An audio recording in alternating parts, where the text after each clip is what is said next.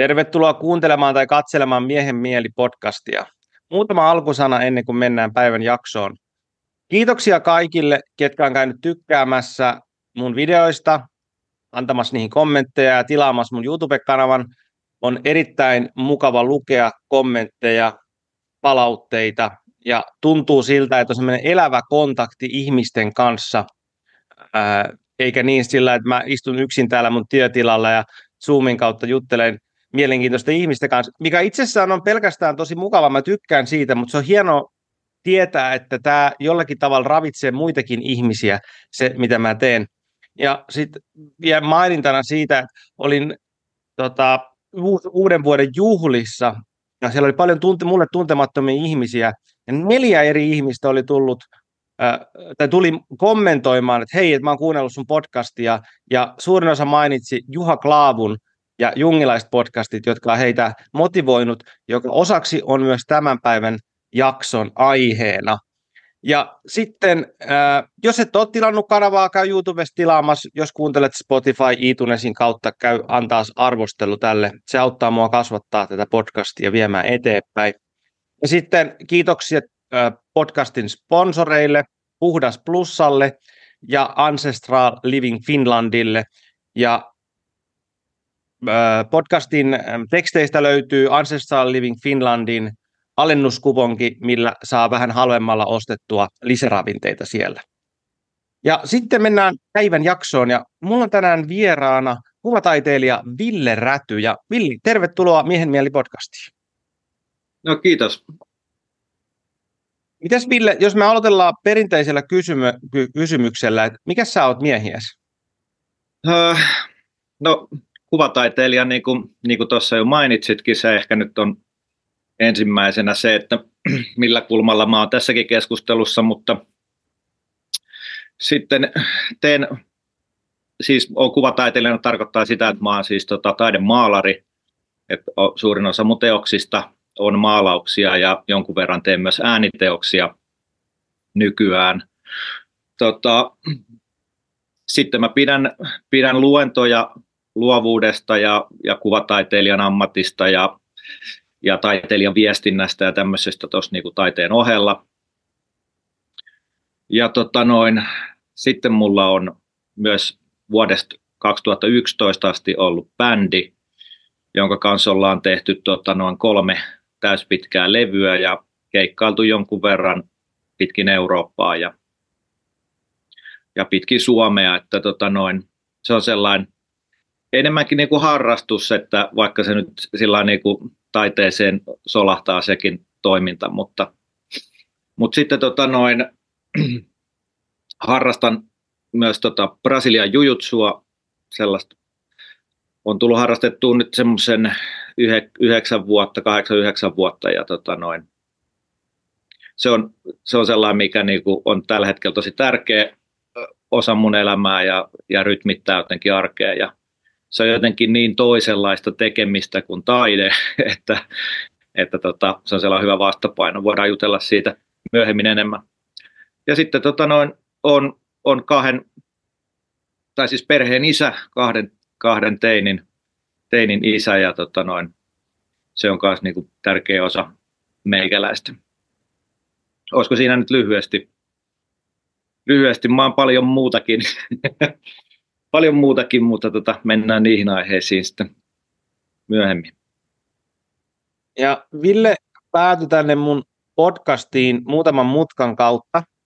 Ja tota, jos mä niistä mutki kerron muutaman, niin suurin osa mun kuulijoista tietää, että, että mulla on ollut täällä paljon erilaisia jungilaisia ajattelijoita ää, vieraana, johtuen siitä, että mua henkilökohtaisesti on äärimmäisen paljon kiinnostunut Jungin ajatukset ja sitten Mä oon koittanut etsiä oikeastaan kaikki suomalaiset, ketkä pystyvät puhumaan Jungista ja ymmärtää siitä. Ja, ja ne on ollutkin myöskin mun suosituimpia jaksoja, ja varsinkin sitten psykoanalyytikko Juha Klaavun kanssa nauhoitetut jaksot. Ja jos mä Ville ymmärrän oikein, niin sä olit itse kanssa näistä Jungin ajatuksesta kiinnostunut, ja sitten oliko sä YouTubesta etsinyt sitä ajatuksia Jungista ja päätynyt sitten kuuntelemaan Juhan juttuja ja sitten tätä podcastia? Ymmärsikö mä oikein? Äh, no joo, joo tota noin, siis mä oon tämmönen, virallinen keittiöpsykologi, että mä, mä tykkään tota, Ei, meillä on sama ammatti. Joo, että mä, mä oon harrastanut niinku psykologiaa, tämmöistä populaaripsykologiaa niinku tosi tosi pitkään, 10-15 vuotta ainakin, ehkä pidempääkin. Tykkään, tykkään lukea, on kiinnostunut niinku psykologiasta. Ja tota, sitten mun maalaukset on, on niinku liikkunut, mä, mut tunnetaan niinku maisemista, mutta ne on aina ollut tämmöisiä kuvia enemmänkin siitä, että miltä musta tuntuu olla täällä maailmassa, minkälaisia niin kuin, fiiliksiä se herättää, tavallaan niitä tunteita on välitetty niin kuin, niiden kuvien kautta. Niin tota, vaikka ne ei sillä ole, ole semmoisia, niin kuin,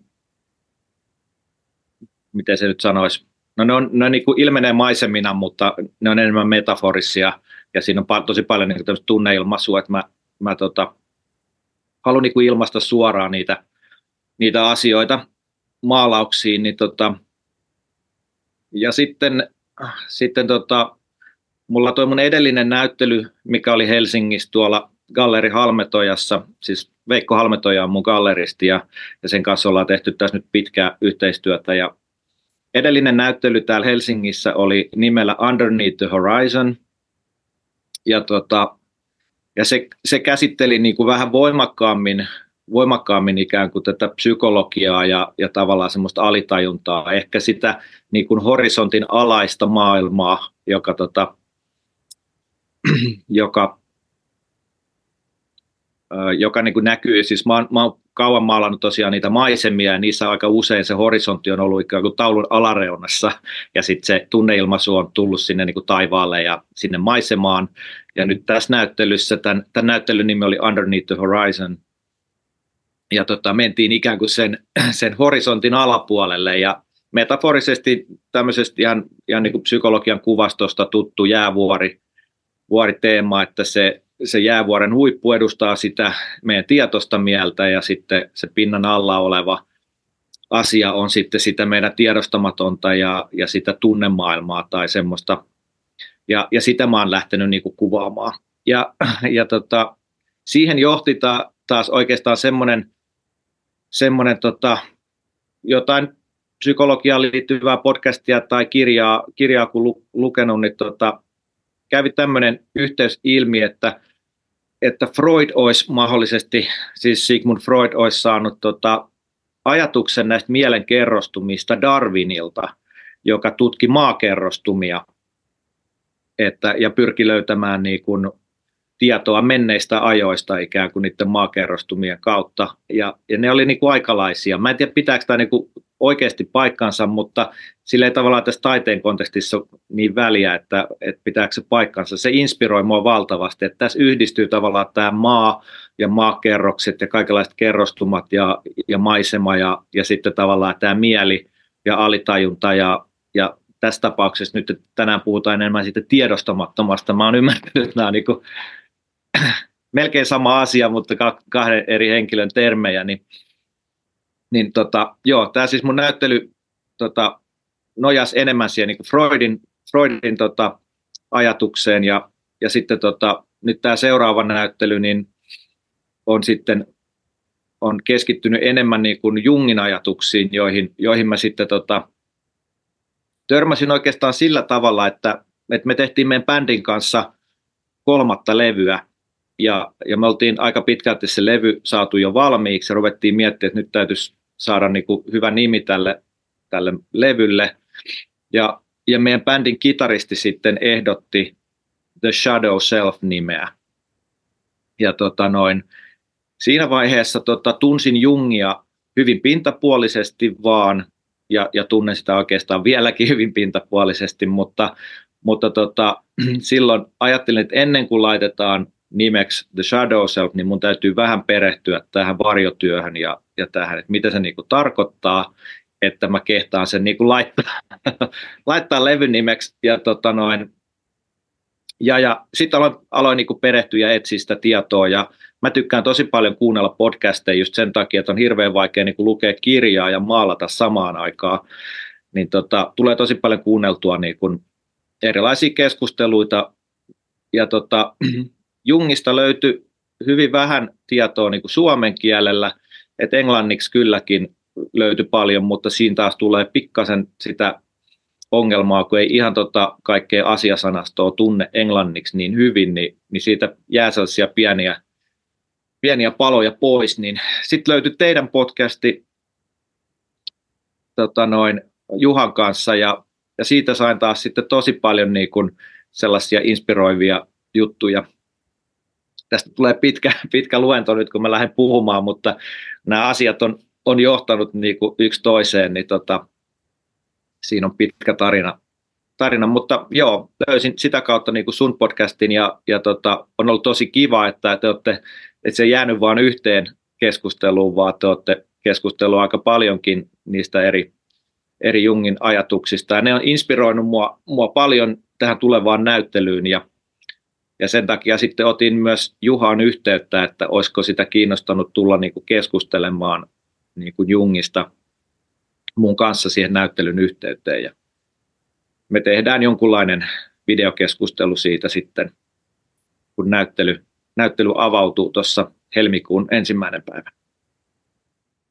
Joo, ja jos vielä langat loppuu tässä tarinassa, niin sitten Juha laittoi mulle viestiä, kun sä olit laittanut Juhalle viestiä, että hei, tämmöinen kaveri on, kun Ville, Ville Rätyä tekee näyttelyä, että, että tota, tämmöinen näyttely olisi tulossa, ja Ville on tykännyt meidän podcasteista, ja mä, mä laitoin sitten Villen seura, seurantaa tuonne Instagramiin, ja, ja tota, sitten me ollaan nyt, nyt tässä, ja tota, mulle olisi tosi mielenkiintoista toi ää, sun prosessi tehdä taidetta, ja miten sä saat eri, eri jutuista siihen mm, elämää, elämää, varsinkin noista Jungin ajatuksista, mutta ennen kuin mennään siihen, niin onko se kertoa meidän kuulijoille pienen semmoisen tarinan kaaren sun elämästä, semmoisen, niin kuin, että ää, katsoja saa kiinni vähän susta henkilönä, että sä oot kuvataiteilija, sä oot selkeästi opiskellut kuvataidet, mutta annatko vähän semmoisen pidemmän kaaren, miten me ollaan päädytty tähän? Joo, tota, tota, no oikeastaan lähdetään tuolta aika kaukaa ala-asteen, ala-asteen ajoista liikenteeseen. Tota, mulla todettiin lukihäiriö tuossa ala-asteikäisenä. En osannut siis lukea vielä, kun menin kouluun ja, ja se takkuili pitkään tuonne tota, kolmanteen luokkaan asti melkein.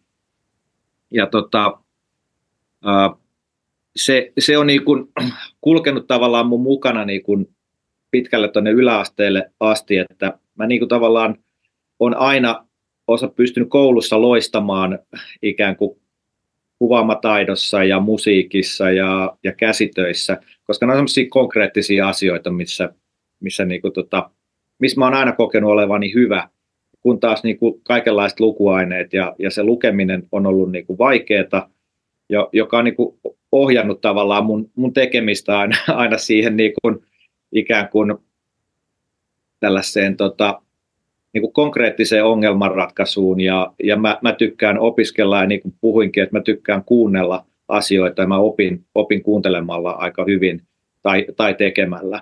Ja, ja tota, mä jo yläasteikäisenä tiesin, niin kuin, että lukio ei ole mua varten, että siinä on, on jo se sana lukeminen, niin tota, että se, se ei ole selvästikään niin kuin, mua varten. Ja, ja mä, pää, mä tiesin jo silloin, että mä haluan niin kuin, kuvataiteilijaksi.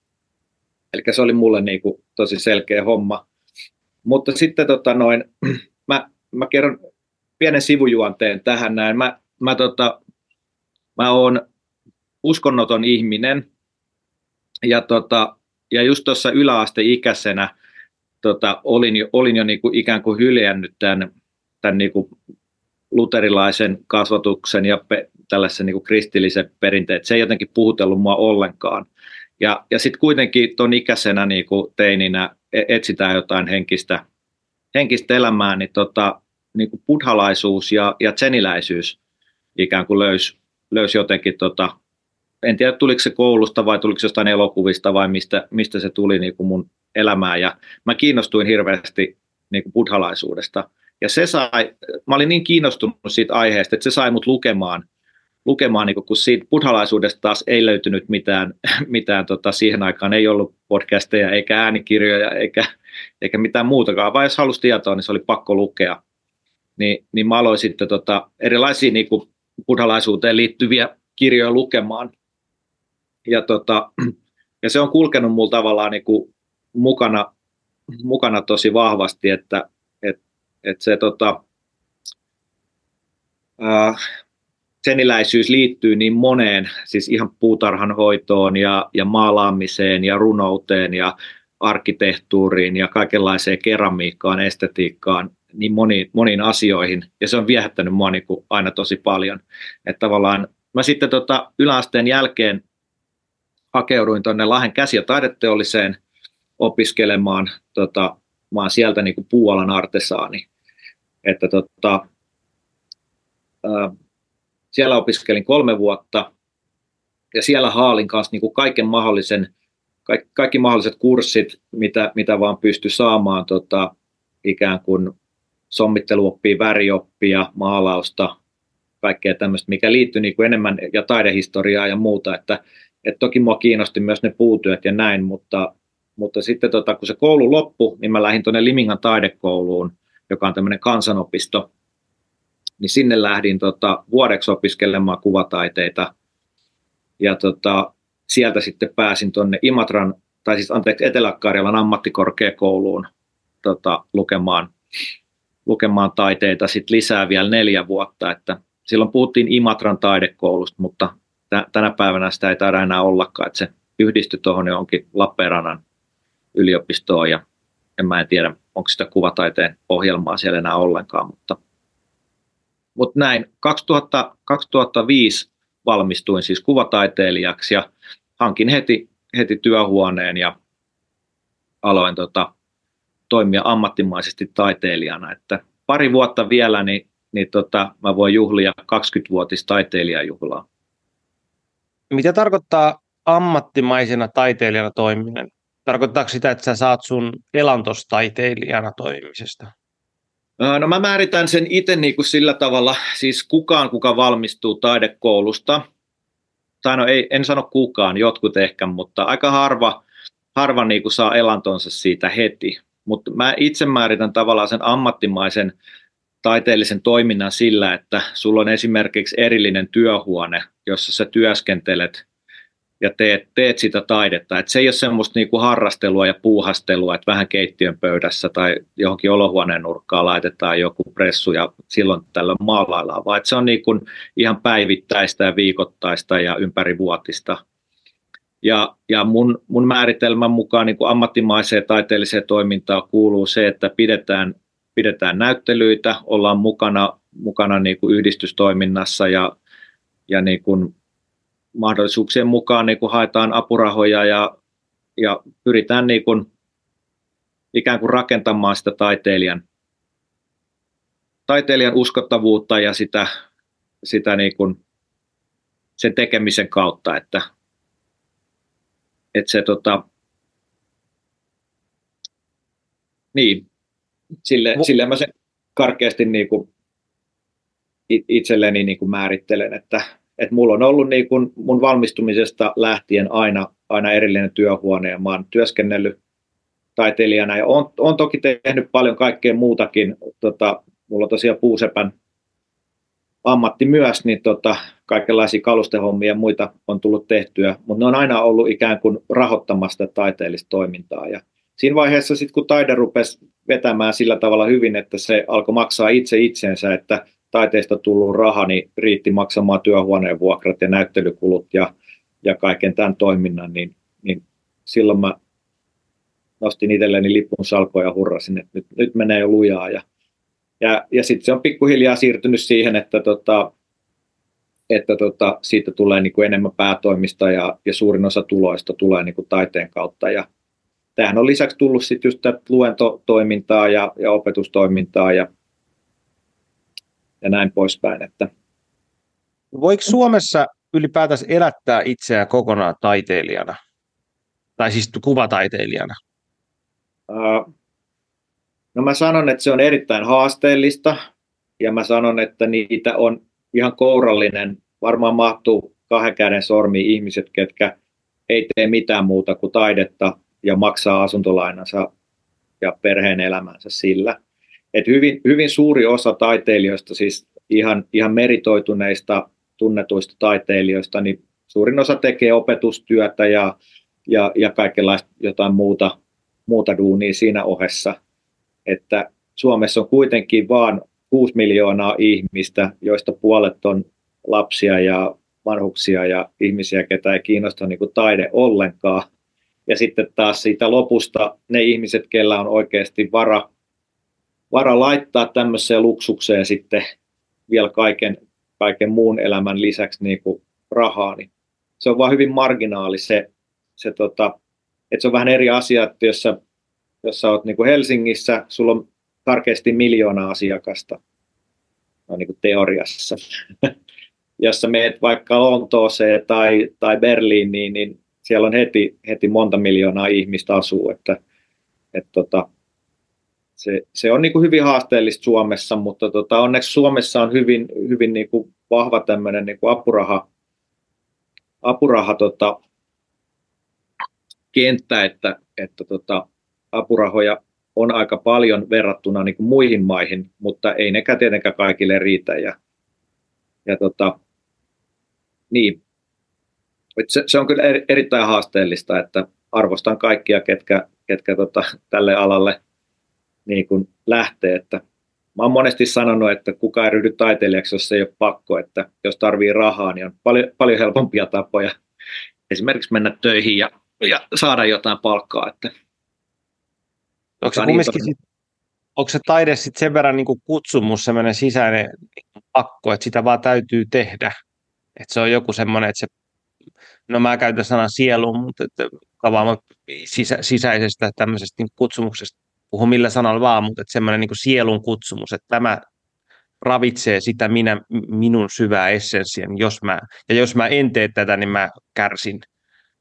Mm, no kyllä se varmaan aika monille, mä puhun vain itseni puolesta, että mulle se on kyllä, kyllä niin kuin sillä kutsumus ollut, että mä oon tiennyt sen hyvin nuoresta asti, että musta tulee kuvataiteilija ja, ja, mm-hmm. ja tota, se oli itse asiassa mielenkiintoista, että kun mä yläasteikäisenä tosiaan päätin, että musta tulee taiteilija, sen jälkeen mä tein hyvin määrätietoisesti kaikki asiat sillä tavalla, että, että musta tulisi taiteilija. No sitten mä pääsin taidekouluun lopulta ja lopulta valmistuin sieltä. Sitten mä oon niinku siinä koulun pihalla paperi kädessä, että nyt mä oon niinku virallisesti taiteilija, että mulla on tämmöinen kuvataiteilijan tutkinto. Että mitäs nyt? Mä tajusin tavallaan, että mä olin saavuttanut sen, että semmoisen unelman, joka mulla oli ollut niinku monta, monta, monta vuotta, vuosikymmenen melkein. Sitten mä, että mitä, mitä nyt, että mä oon niinku työtön, mulla ei ole tota työhuonetta, mulla ei ole minkäänlaista uskottavuutta taiteen kentällä, ei, tota, eikä niinku mitään, mitään työtilaisuuksia tällä. Ja mä että täytyy, täytyy olla jotain, mitä niinku taiteilija voi tehdä sen oman menestymisensä eteen, että, että tässä voisi niinku pärjätä. Ja sitten mä tein niinku uudet askelmerkit itselleni ja, ja aloin niinku toteuttaa sitä.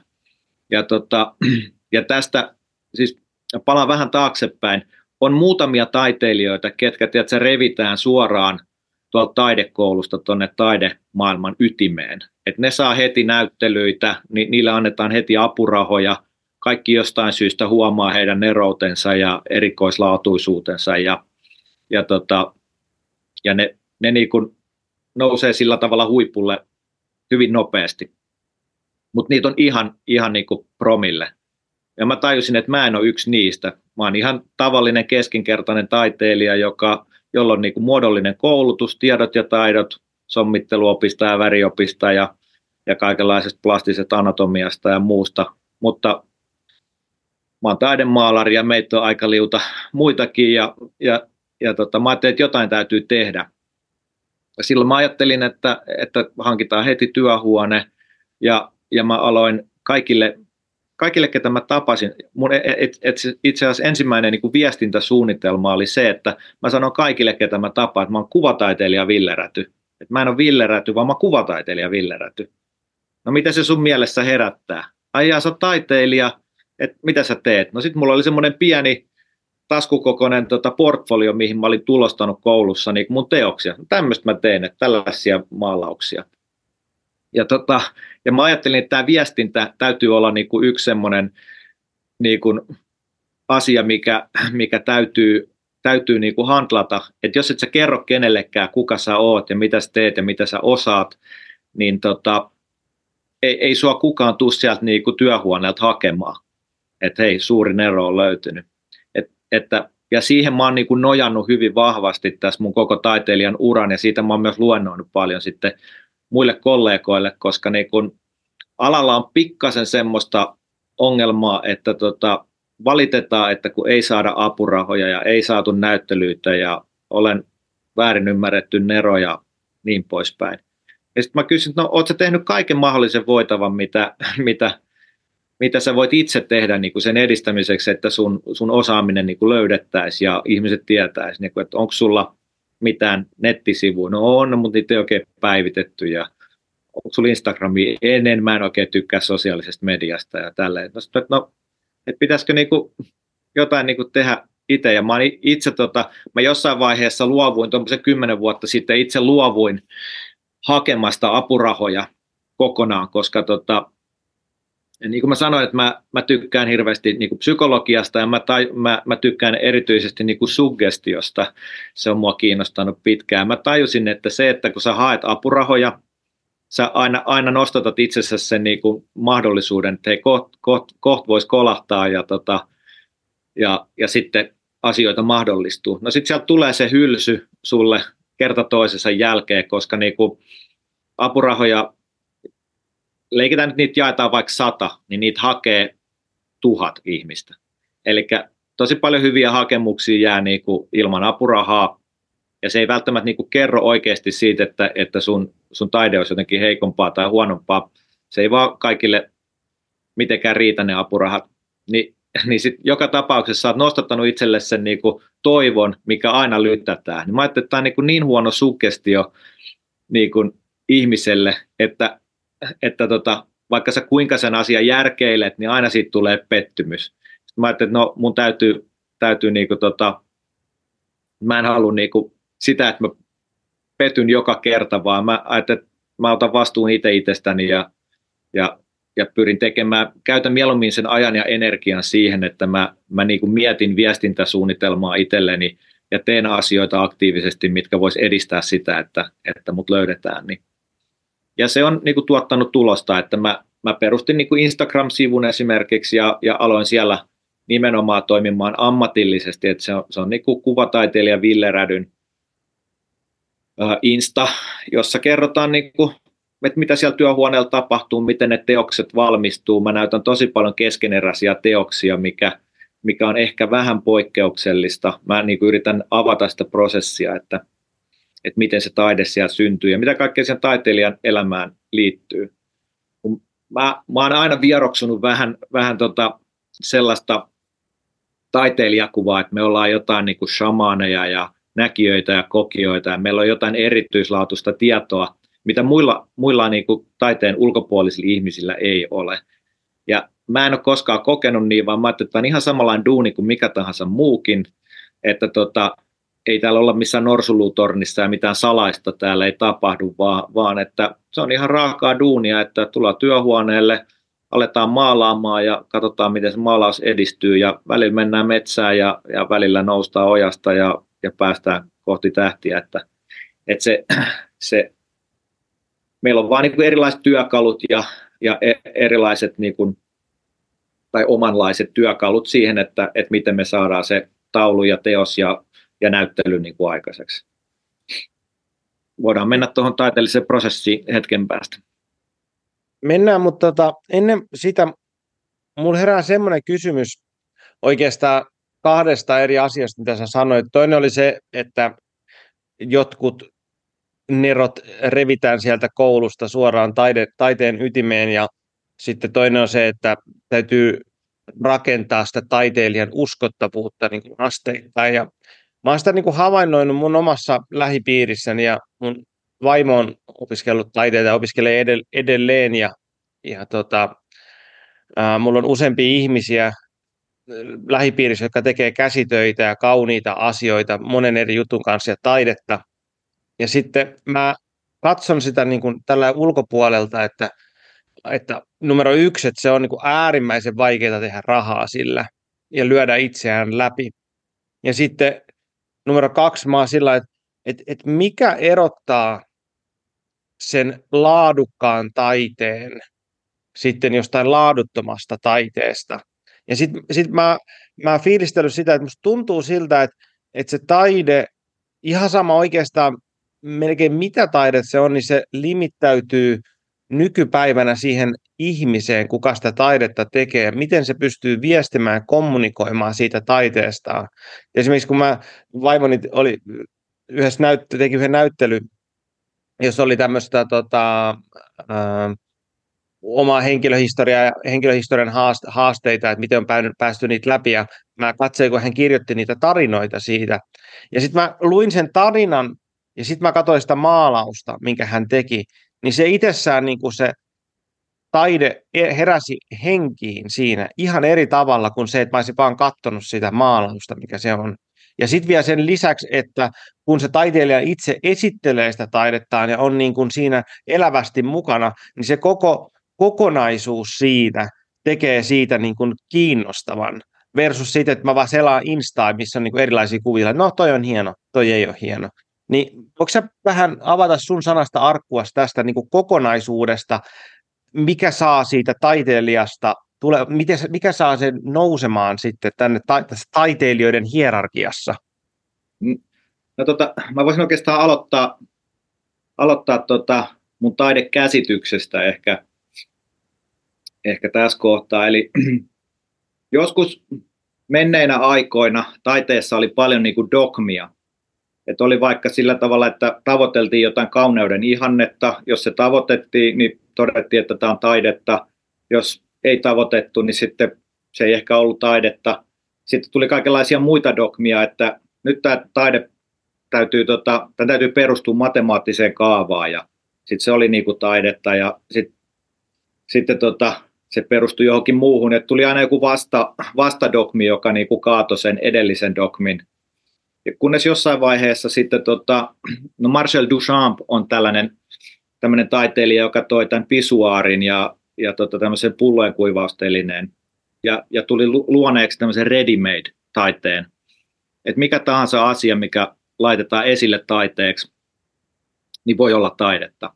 Ja se on tavallaan niin kuin edelleen tämmöinen vallitseva taidekäsitys, että, että, tota, että me voidaan laittaa mikä tahansa esine esille, jos me laitetaan se niin kuin esille taiteeksi, niin silloin se on niin kuin taidetta. Ja, ja se, mitä se niin kuin käytännössä tarkoittaa, on se, että mikään asia ei ole sen enempää taidetta kuin joku toinen asia. Että jos, ne, jos mikä tahansa asia voidaan laittaa niin kuin taiteeksi. Eli se tavallaan tyhjentää sen koko, koko niin kuin idean siitä, että onko joku taidetta vai ei. Sille mitä oikeastaan väliä. Et sitten taas paljon olennaisemmaksi kysymykseksi tulee, että mitä merkitystä sillä asialla on, mikä me ollaan laitettu esille taiteeksi. Eli muuttaako se jotain ikään kuin jossain yksilössä, ihmisessä joku, jota sitä katsoo, vai muuttaako se jopa jotain koko yhteiskunnassa, tai muuttaako se niin kuin koko taidekäsityksen, että mitä, mitä, mitä taide ylipäätään on ja voi olla, että tai, tai liittyykö se jotenkin muuten hyvin, hyvin tota, vahvasti jotenkin semmoiseen taiteen jatkumoon ja sellaiseen niin kuin taidehistorian kulkuun, että, että tota, että et syntyykö sille niin kuin joku merkitys sille teokselle, mikä me ollaan laitettu esille taiteeksi. Ja, ja paljon semmoisia teoksia historiassa on ollut, mitkä on niin kuin ihan oikeasti muuttanut sitä taidekäsitystä niin kuin taiteen kentän sisällä ja, ja tehnyt vaikutusta myös niin kuin ehkä muihin ihmisiin. Mutta hyvin paljon myös sitten laitetaan esille taiteeksi kaikenlaista semmoista, mikä on jo tehty iät ajat sitten. Siis mun mielestä hyvänä esimerkkinä voidaan käyttää, niin kuin, tiedätkö semmoista taiteilijaa kuin Jackson Pollock? Joo. Hän, hän levitti maalia vaan kankaalle ja totesi, että tämä on vaan maalia ja kangasta, että ei esitä mitään ja tämä on vaan maalia ja kangasta. Ja se silloin niin aikanaan mullisti ikään kuin se käsityksen, että mitä maalaus voi olla ja mitä sen pitäisi olla ja, ja mitä taide on ja jne. No nyt jos mä teen sen saman asian, että mä laitan tuohon kankaalle vaan valutan maalia, tulee ihan samannäköistä jälkeä kuin, kuin tota Jackson Pollockilla, laitetaan se nyt sitten esille niin kuin taidenäyttely. Niin joo, se voi näyttää niin kuin taiteelta ja, ja se, siinä voi olla joku taidehistoriallinen niin kuin viitekin tavallaan siihen Jackson Pollockiin, mutta toisaalta onko mitään uutta syntynyt, ollaanko tehty mitään luovaa, on, onko, niin kuin, onko siinä mitään merkitystä, että mä laitan uudestaan sen saman asian, joka joskus on muuttanut asioita, niin esille, niin, niin ei välttämättä. Eli mun, mun näkemyksen mukaan niin kuin hirveän paljon on esillä niin kuin taidetta, mikä näyttää taiteelta, mutta että se merkitys jää niin kuin hyvin pieneksi tai, tai olemattomaksi.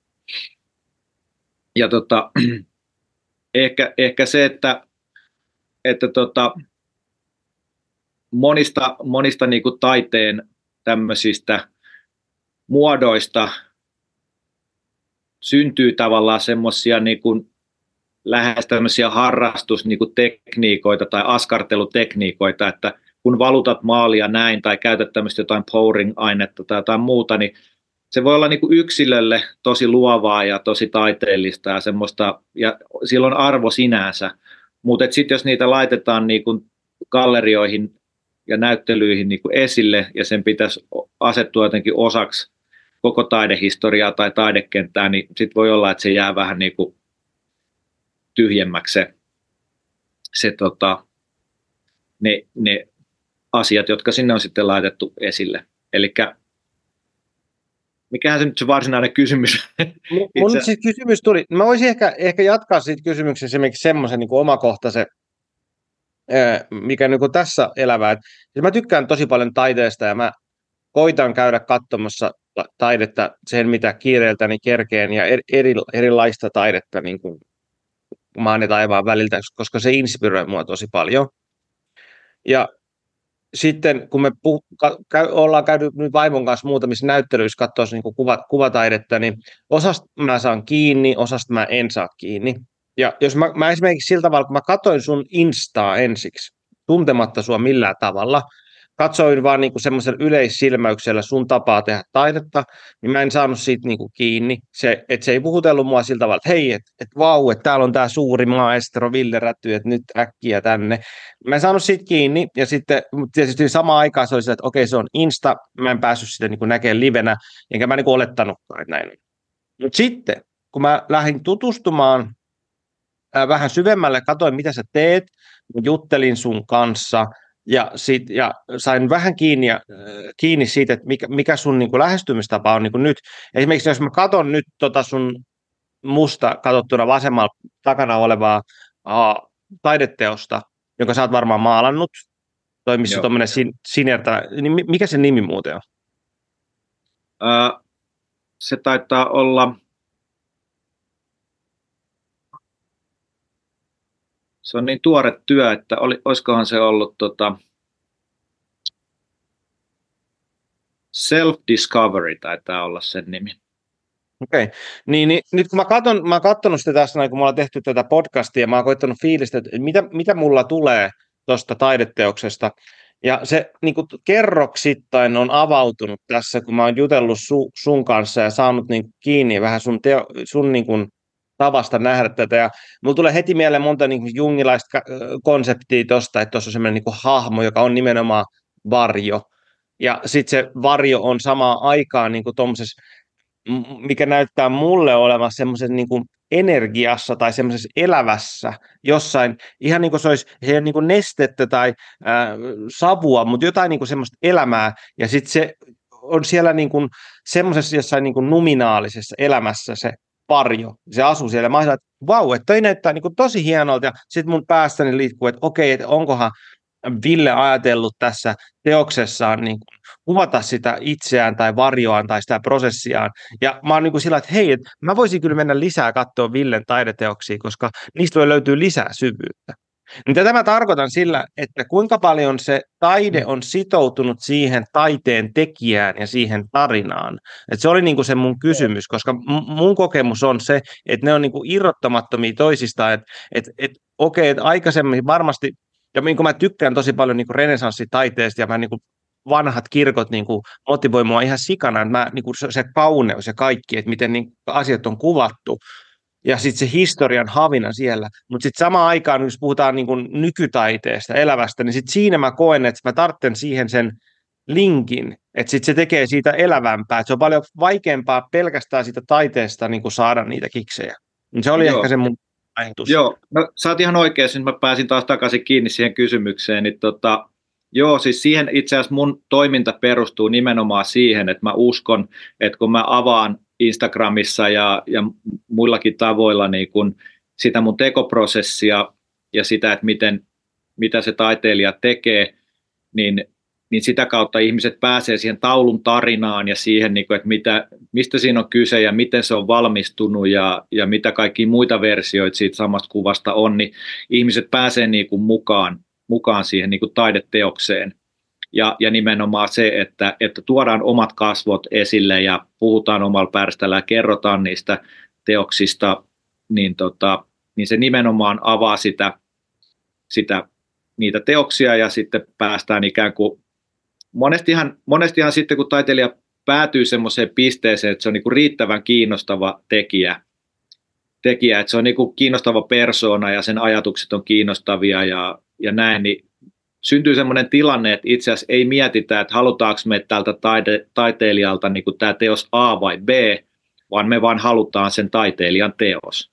Eli siihen se tavallaan niin kuin, ää, siinä sä oot niin kuin ihan oikeassa, että, että kyllä se varsinkin niin kuin, kun mennään niin kuin tähän nykytaiteeseen, missä voi olla, että meillä on niin kuin joku jätesäkki jossain gallerian kulmassa ja sitten on ripoteltu betonia toiseen kulmaan.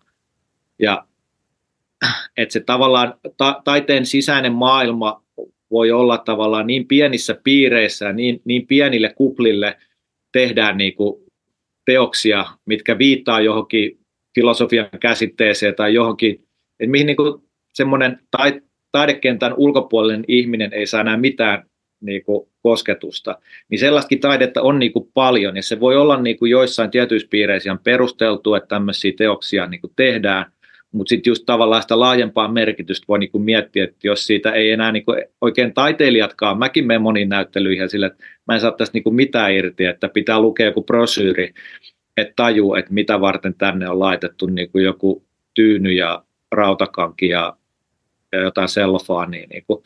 E, e, mä nyt vähän kärjistän tätä asiaa, mua kyllä kiinnostaa kaikki tämmöinen niinku, semmoinenkin taide, mutta mutta et välillä siitä voi olla tosi vaikea saada niinku kiinni. Ja, tota, ja, ja sen takia niinku on tullutkin aika tärkeäksi se, että myös niinku taiteilija ei anna ainoastaan niiden teosten puhua puolestaan, vaan niitä vähän auki kirjoitetaan ja, ja, ja niitä liitetään vähän jotenkin kuitenkin tähän maailmaan kanssa. Että... Ja totta kai voi olla niin taiteilija, jonka teokset pelkästään puhuu puolestaan. Esimerkiksi niin kuin joka nyt kaikki tuntee, niin sehän on semmoinen, ei hänen naamaansa eikä tarinoita kerrota missään, että niin. taide itsessään puhuu, mutta se on niin ääriharvi, äärimmäisen harvinaista, että näin on. Niin, ja, siis, no, ja taide on niin laaja käsite, ja siis ta, sen itse asiassa unohdin sanoa, että kun taide on tavallaan niin kuin vapaa käsite, niin kuin taiteilijakin. Eli sulla ei tarvitse olla mitään tutkintoa, että sä voit sanoa itse asiassa taiteilijaksi ja sä voit laittaa minkä tahansa esineen esille taiteeksi, niin sitten se muuttuu niin kuin taiteeksi. Niin tavallaan se on tavalliselle kuluttajalle aika vaikea paikka, että miten sä niin kuin, siksi mä itse tykkään puhua niin kuin ammattitaiteilijan nimikkeestä, että mä oon niin kuin ammattitaiteilija mielestäni, että mä toimin ammatillisesti, mulla on koulutus ja, ja tota, pyrin toimimaan niin kuin ammatillisesti, että se ei ole niin kuin harrastustoimintaa ja se, se ei mikään vaan semmoinen keksitty juttu, että hei, mähän voisin olla taiteilija, että olin ennen, ennen niin kuin joku yrittäjä ja, ja nyt olenkin tässä iltaisin maalailu vähän, olenkin taiteilija. Että, et niin kuin, totta kai se, se on vapaa nimike, sen voi ottaa niin kuin käyttöön, mutta se ei tavallaan kanssa niin kuin tarkoita oikein mitään. Että jos joku sanoo olevansa taiteilija, niin, niin se on varmaan vähän, vähän samantyyppistä kuin, niin kuin joku terapeutti, että nykyään niin kuin aika pienellä toiminnalla voidaan ottaa terapeuttinimike käyttöön ja, ja sitten niin kuin tehdä vaikka mitä terapioita, mille ei olisi välttämättä mitään, ei tarvitse olla koulutusta tai mitään, mitään niin kuin tieteellistä, tieteellistä niin kuin välttämättä siellä taustalla, että voidaan alkaa tekemään jotakin terapioita ja kaikkea niin kuin maailmaan mahtuu, mutta se tavallaan niin kuin on kuitenkin sellainen ihan tärkeä niin kuin ehkä ottaa esiin, että, että taiteilijuuskin on, on niin kuin hyvin hähmäinen käsite. Mitä sä ajattelet, että kuinka paljon sitten tästä prosessista nousta siellä taiteilijan hierarkiassa liittyy pelkästään kykyyn kommunikoida ja olla sosiaalinen, ja ehkä vielä lisäksi suhteista? Ää, no, Suomessa niin kun, Suomi on pieni maa, täällä on aika pienet piirit, niin kun, ja valitettavasti niin kun taidemaailma keskittyy jonkun verran tänne Helsingin alueelle, niin tota, kyllä, kyllähän niin kun, totta kai näyttelyitä järjestetään niin kun ihmisten välillä ja, ja niitä sopimuksia solmitaan ihmisten välillä ja apurahoja jakaa ihmiset niin kun, ja näyttelyaikoja ja kaikki muitakin mahdollisuuksia, että, että totta kai niin kuin ne, ne perustuu myös niin kuin meritteihin, mutta totta kai siellä näyttelee iso rooli myös se, että, että ketkä on sun opettajina vaikka ollut ja mitä kouluja sä oot käynyt ja, ja kenen kanssa sä pidät niin kuin yhteisnäyttelyitä ja mihin, mihin niin kuin asioihin sut niin kuin samaistetaan, että, että tota, totta kai se niin kuin näyttelee jonkunlaista roolia, mutta, mutta Suomessa niin kuin on, on vähän niin kuin, toi taidemaailma on aika niin kuin sillä tavalla jyrkkä, että, että tota, sinne on niin kuin vaikea päästä ja taidemaailman arvostusta, siis tavallaan mä puhun nyt taidemaailmasta niin kuin sitä, että, että siellä on niin kuin kuraattorit, galleristit, koulutetut taiteilijat ja kaikenlaiset apurahalautakunnat ja muut, ketkä niin kuin sitä, sitä hommaa niin kuin tavallaan pyörittää, niin, niin sinne on niin kuin vaikea päästä ilman, että sulla on niin kuin tietynlainen kehityskaari ja, ja tavallaan se uskottavuus on rakentunut joillekin palikoille. Näitä palikoita nyt on, on esimerkiksi niin kuin yksityisnäyttelyt. Että sä oot pitänyt yksityisnäyttelyitä sun niin kuin koulutuksen jälkeen – ja ne yksityisnäyttelyt on niin kuin jotenkin taiteellisesti edes jollain tasolla niin kuin ansiokkaita. Ja, ja sitten näitä merittejä on niin kuin pienemmät apurahat ja, ja erilaiset niin kuin jyrytetyt näyttelyt ja kuratoidut näyttelyt. Eli jyrytetty tarkoittaa sitä, että näyt, näyttelylle on valittu joku jyry, joka, jotka päättää, että sinne voi niin kuin hakea taiteilijat voi hakea teoksillaan tai hakemuksilla niin näyttelyihin ja Jyry päättää, että ketkä valitaan siihen, siihen näyttelyyn. Kuratoidut näyttelyt on taas semmoisia, että joku museo vaikka valitsee kuraattoriksi jonkun galleristin tai jonkun muun henkilön, ja kuraattori sitten valitsee omista kontakteistaan ja, ja omien etsintöjensä kautta niin kuin taiteilijat sinne näyttelyyn. Eli si, sinne ei voi hakea vaan, vaan sun täytyy olla niin kuin jollain tasolla sen kuraattorin tiedossa sitten, että sä voit päätyä. Ja niin olla siihen. piireissä siis. Niin, niin, niin tiet, tietyllä tavalla täytyy olla piireissä tai, tai jollain tavalla se sun, sun osaaminen on täytynyt kantautua sen, sen kuraattorin niin kuin korviin tai, tai silmiin. Ja, ja se tapahtuu useimmiten niin kuin näyttelyitä pitämällä, mutta mutta näin, mutta siis siinä hyvin vähän näyttelee sitten kuitenkaan roolia se, että, että kuinka paljon sä oot vaikka myynyt taidetta tai, tai niin kuin, että kuinka paljon kansasusta tykkää, että, että se, se on sillä tavalla niin kuin aika vaikea, vaikea niin kuin piiri päästä sisään. Miten sitten, jos puhutaan tuosta taite, taiteen myymisestä, niin tota, mä en tiedä, haluatko avata tätä vai et, mutta kysyn nyt kumminkin, niin paljonko maksaa taide, niin kuin tämmöinen vaikka sun maalaukset tai yleensä, onko niillä joku semmoinen standardihinta, että mitä voi, voi pyytää ja kuinka paljon sit siihen vaikuttaa se, että sä oot niin kuin maineikas? Uh, no hinnoittelu on niin monenlaista kuin on taiteilijoitakin, mutta itse mä oon tehnyt niin, että kun mä valmistuin taidekoulusta, niin tota, mä hinnoittelin itseni tavallaan niin kuin mun kollegoiden ja muiden vastaavassa tilanteessa olevien niin kuin taiteilijoiden mukaan. Eli ihmiset, tuttuja, tuttuja ja, ja muita, ketä nyt katsoo, että on, on niin kuin valmistunut jostain taidekoulusta ja pitänyt vaikka yhden, kaksi näyttelyä, niin, niin mä arvioin niin kuin sen hinnan omille teoksille, niin kuin arvotin. Ja vähän kyselin toki myös tota, jo jo tota, muilta taiteilijoilta ja tämmöisiltä opettajilta, että miten, miten näitä kannattaisi niin kuin hinnoitella. Ja sitten kun ne lähtivät sillä hintaan niin kuin myymään ne teokset, niin sitten mä oon niin kuin tasaisesti nostanut ikään kuin niitä hintoja ikään kuin niiden mun omien merittien niin kuin karttuessa. Että mitä enemmän on, on pitänyt näyttelyitä, mitä enemmän niitä vuosia kertyy ja mitä enemmän tulee niin kuin erilaisia. Mä toimin Lahdessa esimerkiksi niin kuin taiteilijaseuran puheenjohtajana ja, ja tämän, tämän tyyppisiä asioita, mitä niin kuin voisi niin kuin meriteeksi katsoa, niin sitä, sitä rataa niin kuin pikkuhiljaa tasaisesti sit nostanut hintoja. Ja tota, no tällä hetkellä tuommoinen niin metri kertaa metritaulu maksaa tuommoisen 3000 euroa mulla. Että tota, ja se on niin kuin verrattain edullinen niin kuin suhteessa siihen, että mä oon kohta 20 vuotta ollut alalla. Että tota, mutta siihen on sitten tota vaikuttanut, vaikuttanut justiinsa mun toiminta esimerkiksi tuon Galleria Halmetojan kanssa, kuraattori Veikko Halmetojan kanssa, niin ollaan yhdessä vähän, vähän niitä hintoja niin kuin justeerattu ja, ja, tota, ja se on antanut vähän niin kuin suuntaa siihen, että, että missä niin kuin taas jälleen kerran niin kuin vastaavassa elämäntilanteessa olevat taiteilijat niin kuin on taidekentällä suhteessa minuun. Et se on vähän vaikea, että kun sä et voi taidetta, niin kuin, sä voit heittää jonkun ihan holtittoman hinnan, että tämä maksaa kymppitonnin. No voi on, olla, että sä onnistut jonkun saamaan ostamaan, se maksaa sen niin kuin kymppitonnin.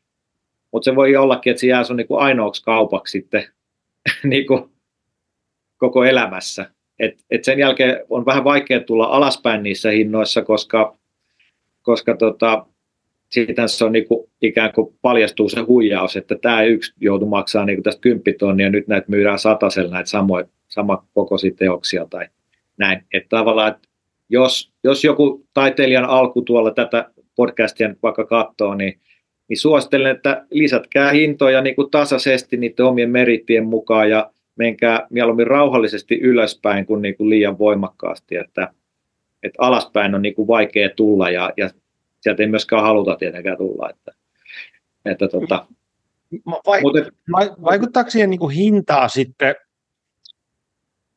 niin kuin, anteeksi, vaikuttaako siihen hintaan ää, sun oma fiilis siitä taiteesta, mitä sä oot tehnyt? Et esimerkiksi nyt, että joku taideteos on sulle ollut tosi puhuttava tai sun mielestä se on tosi hieno, laitatko sille korkeamman hinnan tai matalemman hinnan? Vai onko se no. niin semmoinen niin tasainen, niin kuin se hinnasto on niin kuin yleisesti se, mitä sä... Niin kuin...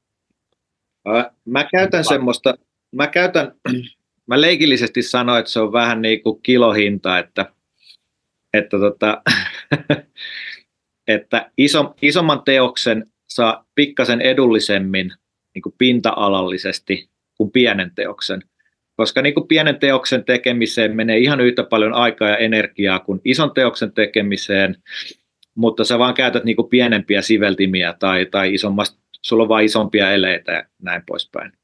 Mutta tota, mutta siis mä käytän tämmöistä kerrointa, mitä, mitä monet, monet galleristit ja, ja muut suosittelee, mikä tarkoittaa niin kuin semmoista, että siinä suhteutetaan niin kuin teoksen niin kuin koko, eli korkeus ja leveys suhteessa tähän kertoimeen, mikä sitten käytännössä tarkoittaa sitä, että samankokoisille teoksille tulee samanlainen hinta, ja, ja sitten tota, se suosii vähän niin kuin sitä, että jos sä ostat pienemmän teoksen, niin se, se on niin kuin pikkasen kalliimpi se hinta kuin taas isoissa teoksissa, että se vähän kevenee se hinta niin kuin suurissa teoksissa tällä kerroin laskumenetelmällä. Ja se on siis vaan tämmöinen niin kuin viitteellinen ohjeistava, että mihin suuntaan se hinta, hinta voisi asettua. Eli käytännössä samankokoiset teokset mulla maksaa saman verran.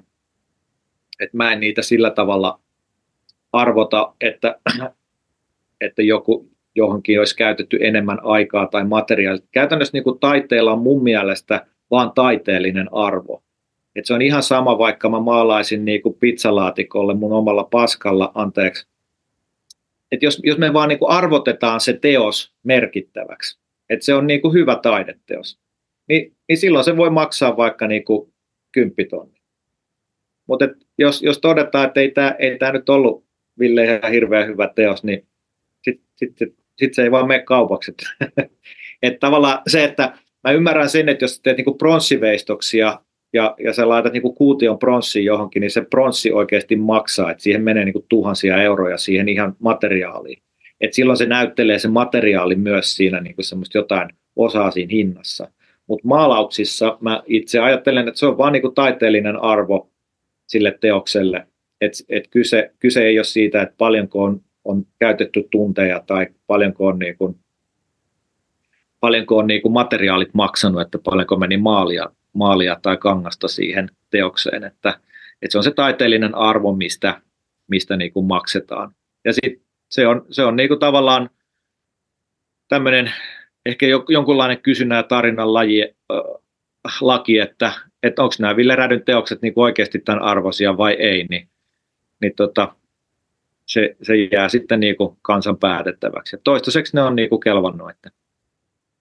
Miten sitten, jos mä vielä menen men niin ihan tosi spesifiin, kun sulla on toi, edelleen tuo taideteos tuolla sun takana, ja mä katselen sitä tässä nyt samalla, kun me jutellaan, ja, ja mä sillä, että hei, että et, tota, toi näyttää hienolta, ja tota, jos minulla olisi ylimääräinen kolme tonnia, niin mä olisin, että hei nyt Ville, tehdään kaupat, niin miten se niin kuin käytännössä toimisi? Mä tulen, että hei, että Ville, että paljonko toi maksaa, voiko, mä myy, voiko, voiko myydä sen mulle? No tota, tässä tapauksessa joutuisin sanomaan sulle, että toi näyt, on menossa siihen näyttelyyn, tota, My Shadow-nimiseen näyttelyyn, joka nyt avataan, avataan tosiaan tota, helmikuun eka päivä. Niin tota, en voi sitä myydä, koska se on varattu nyt siihen näyttelyyn ja näin on galleristin kanssa sovittu. Ja galleristi myy sen minun lukuuni sieltä galleriasta sitten, että toki sä voisit varata sen niin kuin nyt, nyt niin kuin, ikään kuin jo etukäteen, että kyllähän, kyllähän niin kuin tietyille asiakkaille myydään niin kuin teo, teokset niin kuin jo ennen avajaisia, että ne pääsee, niillä on niin kuin etuosto-oikeus erilaisilla instituutioilla ja keräilijöillä ja muilla, niin niille annetaan tämmöinen mahdollisuus. Mutta jos nyt kyse ei olisi niin kuin tämmöisestä näyttelyvaratustyöstä, niin mä sanoisin, että hei, kiitos yhteydenotosta, että tervetuloa työhuoneelle katsoa työtä ja, ja totta kai se on, on niin kuin myynnissä, että, että tota, sitä, sitä tämä taiteilijan toimi on, että toimitaan myös niin kuin yrittäjänä, että ne on niin kuin, niitä tehdään oikeastaan niin kuin, itse asiassa nyt nyt täytyykin oikein miettiä. Mä teen taidetta itseäni varten omista lähtökohdista, mutta loppuviimeiksi niin mun täytyy niistä luopua ja, ja niitä te, niin kuin, jos, jos tekee runoja pöytälaatikkoja eikä näytä koskaan niitä kellekään, niin onko ne sitten taidetta ja onko ne runoja. Että, että kyllä, kyllä taide kuitenkin tehdään niin kuin katseltavaksi ja koettavaksi, niin, niin muita vartenhan sitä sitten kuitenkin tehdään. Niin kyllä mulla on kaikki teokset ollut aina kaupan. Tuleeko sulla teoksia, johon sä eniten, tai niin kuin enemmän ihastut, rakastut, kiinnyt, mistä on niin kuin vaikeampi päästä irti? Kyllä, kyllä joissain teoksissa niin kun se, se tota, prosessi onnistuu paremmin kuin toisissa. Ja, tota, ja ne on mun se onkin hauskaa, että kun tulee ihmisiä käymään työhuoneella, mä monesti niin kuin näytän, että tämä on niin kuin aivan huikea teos ja tä, tässä niin kuin onnistuu. Omasta mielestä näytän niin kuin parhaita töitä. Ja asiakas voi olla sillä, että no joo, ihan kivat värit, mutta ei nyt jotenkin oikein puhuta. Mikäs tämä on täällä välikössä? Ja sitten kaivo, ei kai ne ota tota esille. Ja, ja joitain töitä, mistä ei ole itse niin ylpeä, niin, niin tota, sitten tämähän on niin kuin hieno ja, ja tota, sitten tehdään kaupat ja näin. Ja tota, se on niin kuin laittanut mut miettimään tavallaan sitä, että se taide on sillä tavalla niin kuin syntyy aina sen teoksen ja katsojan väliin. Että, että vaikka monet asiat jossain teoksessa mulle on tosi merkityksellisiä ja viittaa johonkin tosi tärkeisiin ja, ja syviin aiheisiin, niin voi olla, että se katsoja ei koe niitä ollenkaan, koska sillä on erilainen kokemuspohja, eri, erilainen suhde niin kuin niihin ikään kuin viesteihin, mitä, mitä, mitä se ta- teos lähettää, niin se ei välttämättä koe niitä niin kuin ollenkaan. Siis mä käytän tämmöistä esimerkkiä monesti luennoissa, että jos mä maalaan punaisen maalauksen, ja tota noin, sä oot vaikka tavannut sun, sun tota, vaimon ensimmäistä kertaa, sillä oli punainen mekko ja te, te saitte, teitte ensisuudelman ja siihen liittyy hirveästi kaikki lämpimiä, ihania muistikuvia siihen punaiseen väriin. Kun sä näet sen punaisen maalauksen, nämä tunteet saattaa niin kuin herätä sussa. No, joku toinen tyyppi tulee siihen saman taulun eteen ja se on viety lapsena aina punaiseen vajaan ja annettu yöllä solkipäällä niin kuin kerran viikossa kyytiä, niin, niin sen, sen niin kuin kokemukset siihen, niin kuin, tai ikään kuin se viitekehys, mihin se punainen viittaa sen mielessä, voi olla niin radikaalisti toinen, että mä en voi taiteilijana tavallaan niitä koskaan hallita. Että totta kai mä voin niin kuin antaa joitain vihjeitä ja viitteitä, mitkä niin kuin yrittää johdatella niin kuin katsojan mielen siihen samaan maastoon, missä mä itse olen niin kuin sitä teosta tehdessä niin kuin kulkenut. Ja tämän lisäksi olen justiinsa näitä ääniteoksia tuonut mun näyttelyihin myös, että mikä johdattelisi myös sinne psykologian saloihin. Niin tota, mutta se on, se on vain rajallista, minkä verran niin kun sitä voi hallita, niin, niin se te, taideteos mun mielestä kuitenkin syntyy sen katsoja ja sen teoksen väliin. Ja se on mun mielestä niin kuin ihan, ihan jees, että jokainen saa kokea niin kuin taiteen haluamallaan tavalla, että, että tota, sitten jos sä tunnet tavallaan sitä taiteilijaa, jos sä tunnet taidehistoriaa ja sä löydät niitä viitteitä, että mihin ne tämmöiset niin kuin intervisuaaliset vihjeet niin kuin liittyy, että vaikka johonkin taidehistoriaan tai jonnekin muualle, johonkin suuriin tapahtumiin maailmassa, niin sitten sä vaan saat siitä taideteoksesta enemmän. No jos et sä tunne sitä taidehistoriaa tai, tai niitä vaikka jotain populaari maailman viitteitä, mitä sinne tauluun on niin kuin kirjattu, niin sitten sit ne vaan menee ohi ja, ja sä koet sen niin kuin omalla tavalla, että, että tota, näin. Miten sitten, jos hiukan mennään siihen tulevaan näyttelyyn, kun siitä ollaan ma- ma- mainittu jo useampaa kertaa, ja tota, se, sen nimi oli My Shadow. Joo. Niin, kerroit vähän meille siitä sun alku prosessista, miten sä päädyit tekemään sitä sitä tota näyttelyä, niin haluatko kertoa meille vähän lisää siitä, että miten tämä Jung ja Jungin ajatukset ovat sitten inspiroineet sinua siinä näyttelyssä? Tai sitä näyttelyä tehdessä? No joo, tästä tulee taas pitkä, pitkä story, mutta tota, uh, mä voisin lähteä oikeastaan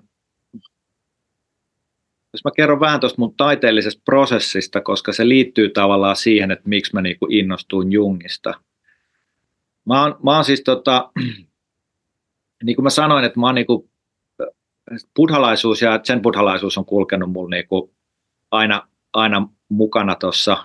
Vaikka, vaikka mä oon niinku uskonnoton ihminen, mä oon aina suhtautunut sen buddhalaisuuteen tälleen niinku filosofiana että kun se, se lähtee niin kuin yksilöstä ja yksilön omasta oivalluksesta käsin, niin tota, se on tavallaan ollut mun mielestä niin kuin aina kiinnostava ja, ja mä oon niin kuin sillä tavalla harjoittanut sitä, että, että mulla on tämmöinen mantra tai, tai tämmöinen opinkappale, että, että tarkoituksena tai niin kuin pyrkimyksenä on niin kuin mielen kirkkaus ja tyyneys. Et siihen, siihen niin kuin tähdätään ja semmoista asiat, mitkä sun elämässä niin kuin lisää sitä mielen kirkkautta ja tyyneyttä, niin niitä pitäisi tehdä niin kuin enemmän. Ja sitten semmoiset, mitkä niin kuin estää sitä mielen kirkkautta ja tyyneyttä, tämmöistä niin kuin mielen sumeutta aiheuttaa, niin niitä pitäisi niin kuin vähentää. Ja, ja tota, tällaista, tällaista mä oon niin kuin pyrkinyt niin kuin toteuttamaan niin kuin erilaisilla tavoilla. Ja, ja taide on ollut niin kuin mulle aina semmoinen niin kuin tapa lisätä sitä mielen kirkkautta ja tyyneyttä, että, että se on niin semmoinen väylä ollut, millä on pystynyt niin kuin prosessoimaan niin kuin asioita, aika monia tunteita ja, ja tämmöisiä, niin että, että kuka mä oon, mitä mä niin maailmasta ajattelen ja asioista ajattelen, niin, niin ne on monesti ollut sellaisia, mitä mä oon niin käsitellyt sille intuitiivisesti mun teoksissa. Ja mun taiteellinen prosessi, mä jaan vähän niin kuin, tämä nyt taas niin kuin tosi mestauskirveellä niin kuin veisteltyä, mutta taidemaailma tai taiteen tekeminen voitaisiin jakaa niin kuin karkeasti kahtia niin, että on niin kuin semmoinen tapa tehdä taidetta, että sulla on niin kuin joku selkeä visio, joku selkeä viesti, filosofia, minkä sä haluat välittää, ja sitten sä etsit tämmöiset semioottiset merkit tai mediat, että mi- miten se niin kuin ilmenisi parhaiten. Et kerrotaan niin kuin, niillä merkeillä sulle se, että mitä mä ajattelen, ja, ja, tota, ja sitten se taideteos niin kuin syntyy sillä Ja sitten toinen tapa tehdä taidetta on tämmöinen prosessitaide.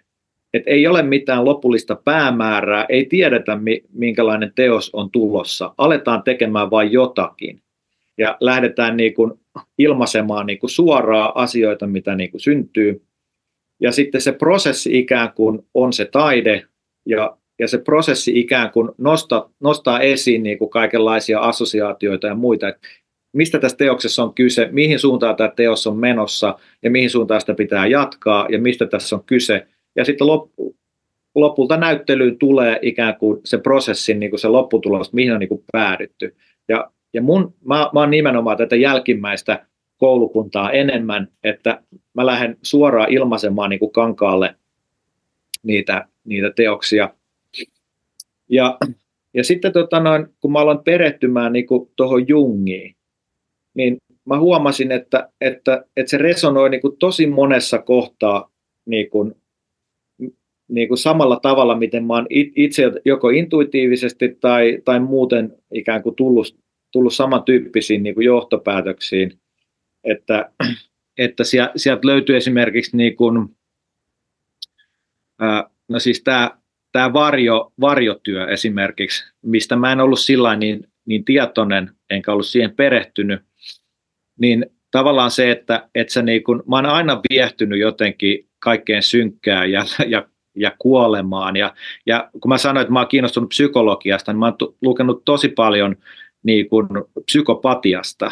Mua, mua on kiinnostanut niin kun, aina psykopaatit ja kaikki tämmöiset niin ihmisyyden äärimuodot. Ja tota, Sä Arno ja, Malinin kirjan, kirjoja lukenut?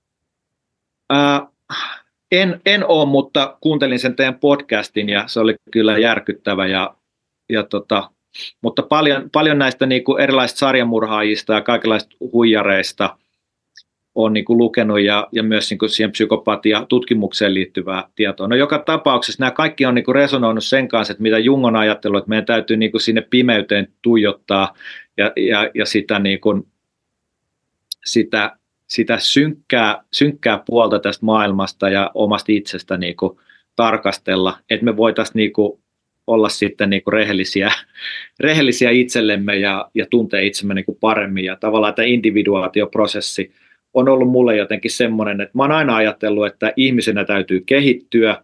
Ja, ja mun mielestä toi Juha laittoi se niin kuin aika hienosti sanoiksi, että me kaikki kasvetaan niin kuin aikuiseksi niin kuin fyysisesti, mutta se henkinen kasvu niin kuin jää monilla niin kuin vähän vaiheeseen. Ja mä oon aina ajatellut myös niin, että, että täytyy tehdä sitä henkistä kasvua ja, ja tota, täytyy pyrkiä niin kuin parantaa itseensä ja, ja, ja kehittämään niin kuin just niitä osa-alueita, missä itse kokee, että on vähän niin kuin heikompi. Ja tämän takia mä oon esimerkiksi alkanut niin kuin lukemaan niin kuin vaikka väkisin. Ja nykyään mä luen niin kuin tosi paljon ja, ja kuuntelen myös niin kuin kirjoja tosi paljon, mutta siis tavallaan se Jung lähti niin kuin resonoimaan tosi monella, monella tota, tasolla niin kuin siitä, että, että tota, mä oon aina kokenut myös, että nimenomaan, vaikka mä luen paljon ja, ja ajattelen paljon, mä kirjoitan ja suunnittelen paljon, mutta sitten kun mä tuun työhuoneelle, niin mä pyrin jättää sen niin kuin ajattelun ja järkeilyn kokonaan tuonne ulkopuolelle, ja tarkoituksena täällä työhuoneella on niin kuin löytää semmoinen flow-tila, ilmasta suoraan vaan kankalle, katsoa mitä tapahtuu ja antaa niin kuin, niin kuin asioiden tapahtuu luonnollisesti. Ja se ajatus siellä taustalla on nimenomaan se, että sieltä alitajunnasta, sieltä tiedostamattomasta voisi tulla joitain asioita sinne tauluun, mitkä sitten myöhemmin voidaan analysoida, että miksi mä tällaisia tänne on laittanut, miksi tämä tuntuu musta tärkeältä ja merkitykselliseltä, ja miksi mä haluan nämä asiat jättää tänne, ja mihin suuntaan tämä teos on menossa, ja, ja sitä kautta. Ja sitten kun perehdyin tuohon Jungiin ja, ja ymmärsin, että se on niin yksi tapa Junginkin näkökulman mukaan ikään kuin saada tietoa sieltä tiedostamattomasta. Niin se, siinä on niin kuin vaan tämmöisiä niin, kuin, niin, niin paljon asioita, mitkä sitten, sitten toimii, että mä ajattelin, että, että tässä näyttelyssä niin tuo Jung voi olla niin kuin yksi tämmöinen pääteema ja, ja just tämä varjotyö ja muu. Ja se, että, että, että tota, mä oon niin kuin aika rationaalinen ihminen ja tämmöinen niin järkeilevä, että mä en, mä en tota, ö, sillä semmoiseen niin yliluonnolliseen tai muuhunkaan niin kuin metafysiikkaan niin kauheasti niin kuin, tai metafysiikka on ehkä väärä sana, mutta kaikenlaiseen tämmöiseen niin yliluonnolliseen, niin mä en niin usko ollenkaan. mä, mä jotenkin ajattelen sillä tavalla naturalistisesti, että kaikille on niin jonkunlainen luonnollinen selitys ja, ja niin kuin ihmisen niin kuin erilaisille kokemuksille on niin kuin jonkunlainen psykologinen selitys useimmiten.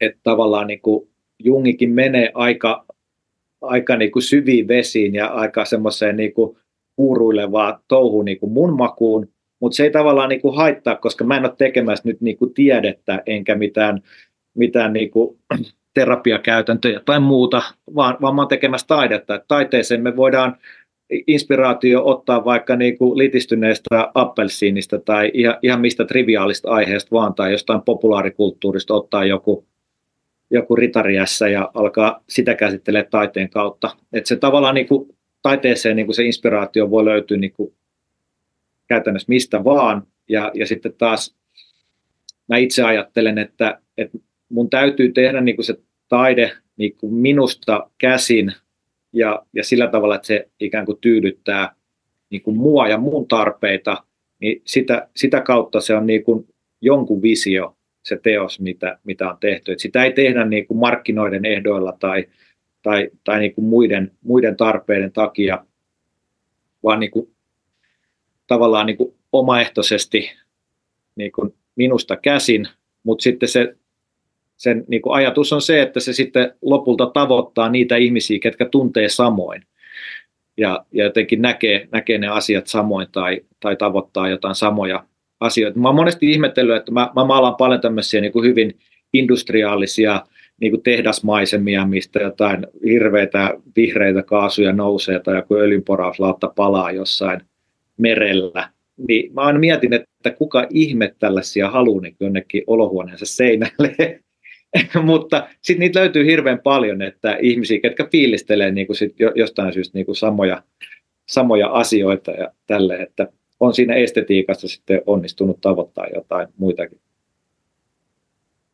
Jungilla tämä konsepti kollektiivinen alitajunta, jossa, no, joka yksinkertaisuudessa kuvaa sitä, että hänen syykeen tai kartastossa, niin tämän meidän oman henkilökohtaisen mielemme, oman henkilökohtaisen alitajuntamme alla on kollektiivinen alitajunta, joka me jaetaan.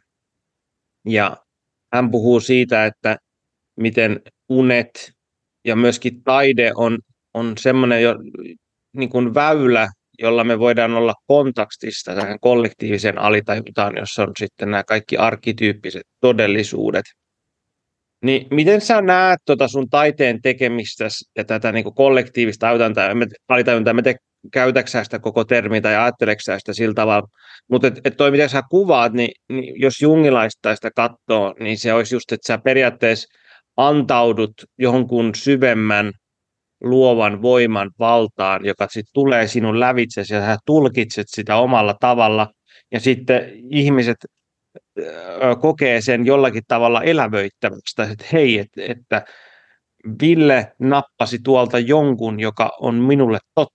Ja se on siellä jossain tiedostamattomasta, joka me, jota, joka me jaetaan, ja sitten se resonoi, ja sitten mä haluan vähän, to, haluan tota itselleni ja haluan nostaa sen taideteoksen. Miten ajatteletko sä sun taiteen tekemistä tuolta, tuolta kannalta? No, öö, No, tavallaan, tavallaan tuossakin on joitain pintoja, mitkä niin resonoi sen, sen kanssa, mitä mä oon niin ajatellut jo pitkään ennen kuin mä oon tuntenut yhtään noita Jungin, Jungin teorioita.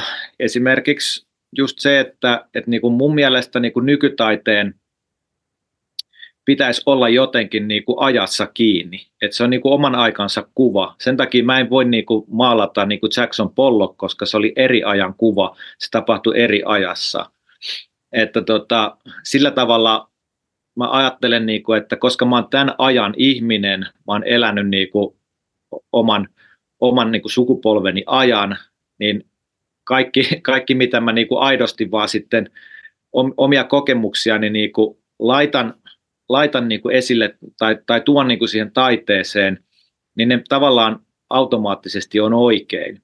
Sillä tavalla, että ne, ne kuvaa niin kuin sitä aikaa, jonka mä oon elänyt ja missä mä elän. Jos mä vaan niin kuin pyrin olemaan ikään kuin tässä ajassa kiinni ja läsnä niin kuin tässä hetkessä, että, että mä en lähde, niin kuin, kun hirveän paljon taas tehdään niin kuin semmoista taidetta, että ai ai, kun silloin renessanssin aikaa tehtiin niin hienoja maalauksia, että mä jäljittelen niin kuin sitä, että niitä mestareita kopioidaan, tai että joku Mark Rotko teki jotain värikenttiä ja oi, oi, niin upeita, niin mäkin teen niin kuin tällaisia. Ja, ja silloin niin kuin ei olla kiinni tässä ajassa, vaan, vaan kopioidaan niin jotain mennyttä aikaa. Että totta kai niin kuin, niitä viittauksia voi sinne niin taidehistoriaa olla, niin kuin mäkin viittaan paljon maisemataiteen perinteeseen, että mitä niin kuin maisemassa, niin kuin, äh, maisemataiteen perinnehän menee niin kutakuinkin silleen, että ensin maalattiin jotain niin kuin ylimystön henkilöitä tai jotain pappeja tai jotain muita tärkeitä kuninkaita, ja niiden taustana oli jonkunlainen maisema. Kunnes sitten romantiikan aikaa tuossa 1800-luvun hujakoilla loppupuolella alkoi niin kuin maisema nousta niin kuin pääaiheeksi. Et ihminen olikin semmoinen ihan minimaalisen pieni siellä maisemassa korkeintaan ja, ja se maisema oli ikään kuin se pääaihe.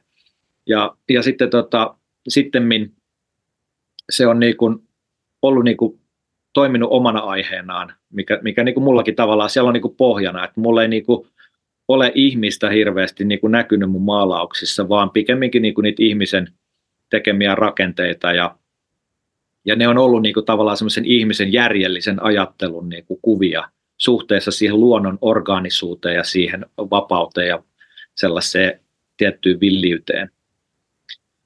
Niin kyllä mä sillä niin kuin koen, että tietynlaisia arkkityyppejä mä oon niin kuin tavoittanut siitä maisemasta, että sellaisia niin kuin, perinteisen maiseman, joka kuvaa, kuvaa niin kuin jotain viljavia peltoja, semmoista niin kuin estetisoituu kaunista luontoa, niin kuin, tai siis sitä mä en varsinaisesti maalaa, vaan mä vaan kerron, että, että on, on niin kuin semmoinen maalaustyyli, ja sitten toinen, mikä on, niin kuin on semmoinen kaupunkikuvien maalaaminen niin kuin kaupungin sisältä ja näin. Ja mä oon niin kuin löytänyt jotenkin semmoisen niin kuin välimaaston siitä, semmoiset jännät jättömaat, semmoiset ei kenenkään maat, niin kuin jotkut hylätyt tehdasalueet tai jotkut niin kuin pellot, joita halkoo niin kuin voimalinjat. Ja tavallaan semmoinen, mikä ei ole niin kuin ikään kuin sillä tavalla jäsennetty semmoiseksi, niin kuin, sitä ei ole tarkoitettu kauniiksi, sitä ei ole tarkoitettu niin kuin sillä tavalla tarkasteltavaksi niin kuin, ikään kuin kauneuden tai tämmöisen estetiikan näkökulmasta, että se ei ole niin kuin, niin kuin keskusta-alueita niin kuin puistotetaan, siellä mietitään niin kuin sitä maisema-arkkitehtuuria, että miten tämä olisi niin kuin miellyttävää ja mukavaa ja sitten taas erillisiä niin kuin metsä- ja luontoalueita jätetään niin kuin ihan paljaaksi luonnoksi, että siellä ei ole mitään. Sitten on nämä kaikki teollisuusalueet ja kaikki tämmöiset, mitä ei niin kuin mietitä muuta kuin se funktion kautta. Ja, ja se on tavallaan semmoinen, mikä on ehkä puuttunut jotenkin semmoisesta maisemaperinteestä, maisemaalauksen perinteestä, niin se on tullut niin kuin mulla niin kuin kuva-aiheeksi. Erilaiset niin kuin rakennustyömaat ja, ja ennen kuin se on niin kuin tällaiset tietynlaiset murrosvaiheet, että kun joku on on just syntymässä tai joku on jo romahtanut ja, ja unohdettu ja hylätty ja, ja tällainen. Sellaisia niin kuin aiheita tuossa on niin kuin ollut ja en tiedä, eh, ehkä siinä jotain kollektiivista alitajuntaa niin kuin on sitten ollut toiminnassa, että mä, en, mä oon ehkä vähän jäävi, jäävi siihen vastaamaan, että en, en niin kuin tunne sitä enkä osaa niinku sen nimeen vannua, mutta tota, mun mielestä se on ollut yksi kiinnostava, kiinnostava kyllä ajatus tuossa tuossa Jungissa, että, että meillä on tämä niin tiedostamaton, mutta sitten olisi myös tämmöinen kollektiivinen tiedostamaton. Kun välillä taas tuntuu just ehkä taiteessakin sille, varsinkin jossain taidekoulujen pääsykokeissa, että meille annetaan tehtävä, että tämmöinen ja tämmöinen aihe, tehkää teos. Ja sitten jostain syystä sinne tulee niin kuin seitsemän tai kymmenen niin kuin aivan samanlaista teosta. Et kaikille on annettu sama tehtävä, kaikki on kaikki vapaus tehdä mielikuvituksesta mitä vaan, niin ne saa aikaiseksi sen saman kuvan. Niin jo, joistain niin kuin kollektiivisesta, niin kuin, tietysti tämmöiset, niin kuin, ja se on monesti niin, että sä oot toteuttanut sen ensimmäisen idean, mikä sulla tulee päähän, ja sen ensimmäisen idean saa kaikki muutkin, ja, ja sitten sit syntyy niin kuin samantyyppisiä kuvia. Että tota, No, se, se on ihan mielenkiintoinen kyllä, koska kyllähän meillä niin kuin historian painolastia on, että, että niin kuin tuossa äskenkin puhuin, että, että ihmiset kokee ne teokset sen mukaan, että mikä heidän niin kuin henkilöhistoria ja kokemusmaailma on, on ollut, niin, niin tota, kyllä me kannetaan niin kuin tietynlaista taakkaa tuolta suvusta ja, ja historiasta että, ja siitä kulttuurista, mistä me eletään. Että.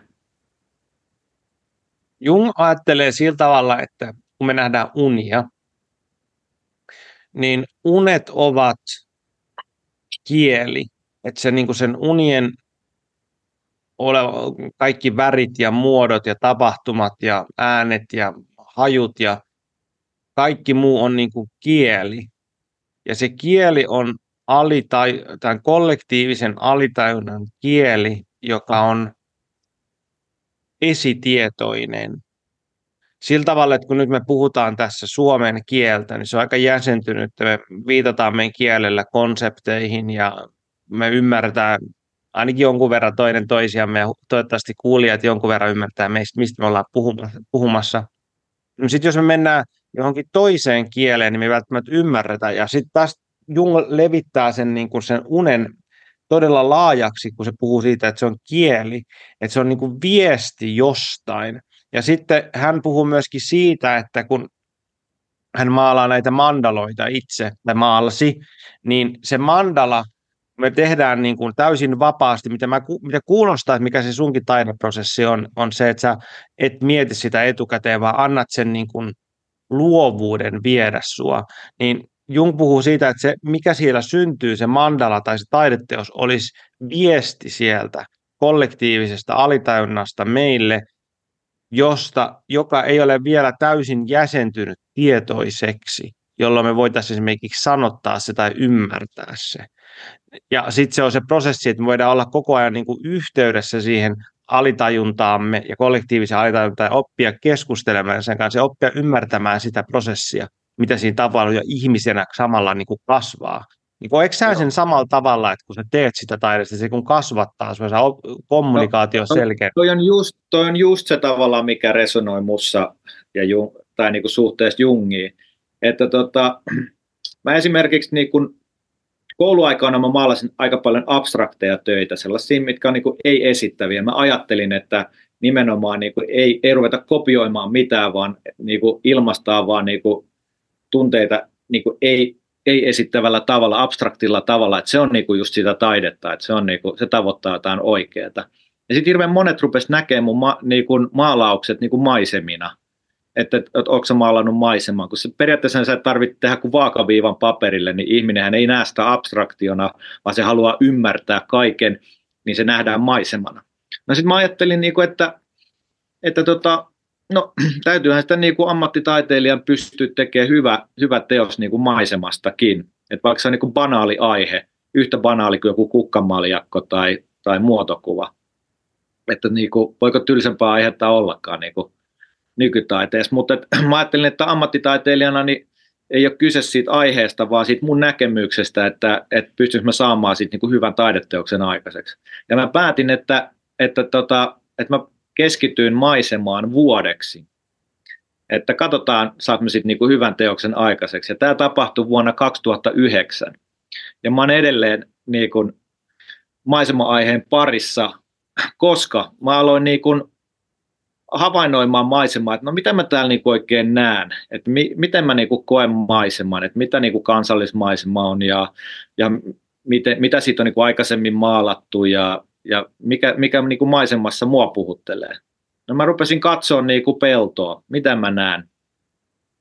Mä, mä oon siis Lahdesta kotoisin, mä oon Lahdessa syntynyt ja, ja, ja asunut ja, ja tota, nyt, nyt tota, kymmenen vuotta asunut jo Helsingissä, mutta siihen aikaan asuin Lahdessa. Ja aina kun mä pendelöin niin kuin junalla Lahteen, niin mä huomasin ensimmäisenä, että radiomastothan sieltä niin kuin töröttää siitä maisemasta. Mä ajattelin, että tämä on niin kuin kiinnostava kuvapari tämmöinen niin kuin orgaaninen luonto ja maisema, ja se Lahden radiomasto valaistuna niin kuin törttää sieltä esiin niin semmoisena tosi jyrkkänä ja, ja jäykkänä. Ja mä ajattelin, että mä maalasin siitä muutaman niin kuin kuvan.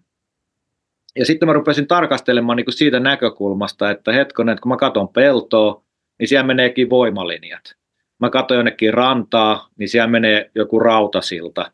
Tai mä katson jonnekin niin kuin jotain maisemaa, niin sieltä nousee niin kuin nostokurkia ja rakennustelineitä ja kaikkea muuta. Et mä että tämä on kiinnostava niin kuin, ikään kuin tämmöinen kuvapari.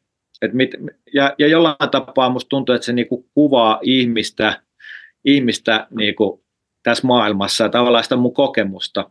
Ja sitten mä oon niin kuin tavallaan aste asteelta niin kuin joka teos, teokselta niin kuin mennyt eteenpäin sitä teemaa, ja se ei ole missään vaiheessa tuntunut, että mä olisin kalvannut sen niin kuin loppuun. Ja monet on niin kuin just sanonut, että hei, pitäisikö sun välillä vaihtaa aihetta, että eikö sä nyt ole tuon niin maiseman jo kertaalleen maalannut. Niin, niin mä en ole itse koskaan kokenut niin, että, että se olisi tullut valmiiksi vielä se aihe, vaan pikemminkin ikään kuin mä oon oivaltanut, että, että tota, monia asioita niin kuin itsestäni, että mitä mä niin kuin ajattelen itsestäni ja maailmasta ja maisemasta ja esimerkiksi just siitä ikään kuin ulkopuolisuuden kokemuksesta, kun sä katsot jotain maisemaa, se on vaikka sun lapsuuden metsä, ja sitten se lanataan niin kuin, niin kuin tasaiseksi ja siihen vedetään kun betonikolhoa sit niin kuin tilalle.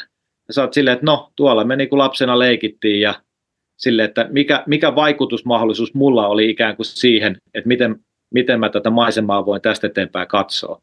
Että tavallaan semmoinen, semmoinen tietty toiseuden kokemus niin kuin jotenkin ehkä löytyi niin kuin tämän maiseman ja, ja ikään kuin sen maisemaa, tu, maiseman tuijottamisen niin kuin kautta.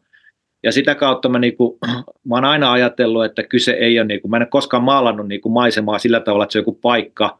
Monet kysyvät, että hei, onko nämä jostain paikasta, että, että tässä näyttäisi vähän olevan joku Lahden radiomasto tai joku Suvilahden kaasukello tai jotain muuta.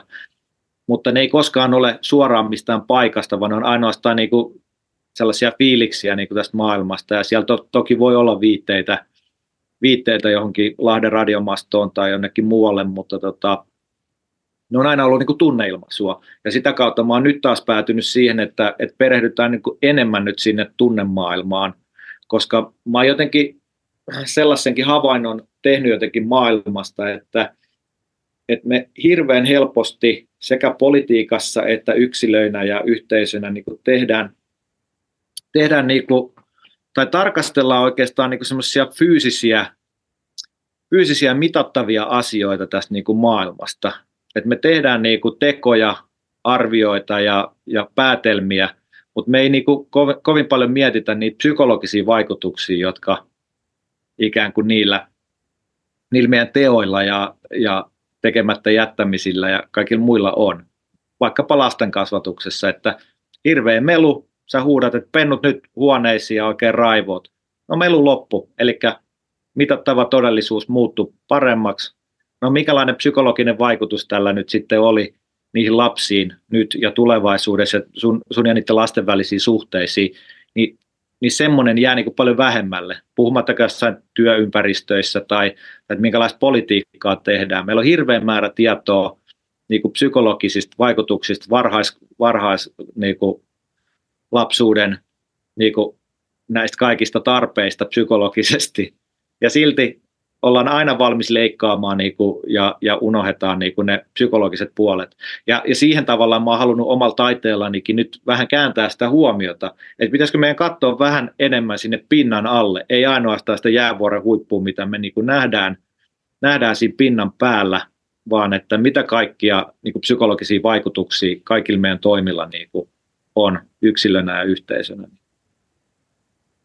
Mulla tulee tuosta mieleen se, että on mielenkiintoista tulevaisuudessa nyt seurata sun taite, taiteen transformaatiota sit suhteessa siihen, että jos sä sukellat syvemmälle näihin Jungin ajatuksiin ja konsepteihin, koska niillä tuppaa olemaan mun kokemuksen mukaan semmoinen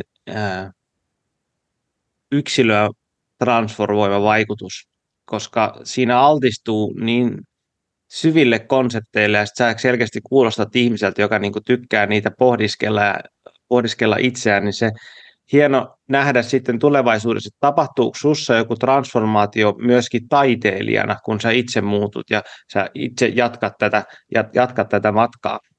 Ää, miten sitten, jos me kuulijat on nyt kiinnostunut susta ja sitten sun tulevasta näyttelystä, niin haluatko antaa meille niin kuin faktaa, että mistä sut löytää, mistä sun ta- ää, taidenäyttelyn löytää ja niin edelleen?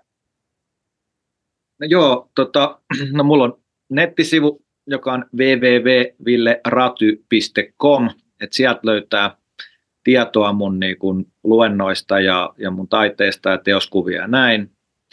Mutta jos kiinnostaa tavallaan semmoinen elävä, elävämpi fiidi, niin sitten mun Instagrami on tota kuvataiteilija alaviiva Villeräty. Löytyy kyllä ihan, ihan nimelläkin, että sitä Instagramia kannattaa seurata, koska siellä näkyy tavallaan aina ne tuoreimmat teokset ja, ja mitä on työn alla. Ja siellä mä usein kerronkin, että mitä on niin kuin tapahtumassa ja kaikki, kaikki näyttelyt ja muut tämmöiset on siellä. Ja, ja sitten tota, nyt tämä mun tuleva näyttely on, on tota, avajaiset on ensimmäinen kahetta Galleri Halmetojassa Kalevan katu 16, taitaa olla osoite Helsingissä. Silloin on avajaisten näyttely on auki sitten niin kuin toinen päivä eteenpäin yleisölle ja se päättyy sitten 25. päivä helmikuuta. Ja mä laitan nämä kaikki, kaikki linkit tähän podcastin alle. Ja Ville, kiitoksia kun tulit vieraaksi Miehen mieli podcastia ja kaikkea hyvää vuoden alkuun. No niin, ei kiitoksia ja Toivottavasti tämä inspiroi ihmisiä taiteen pariin. Kiitos.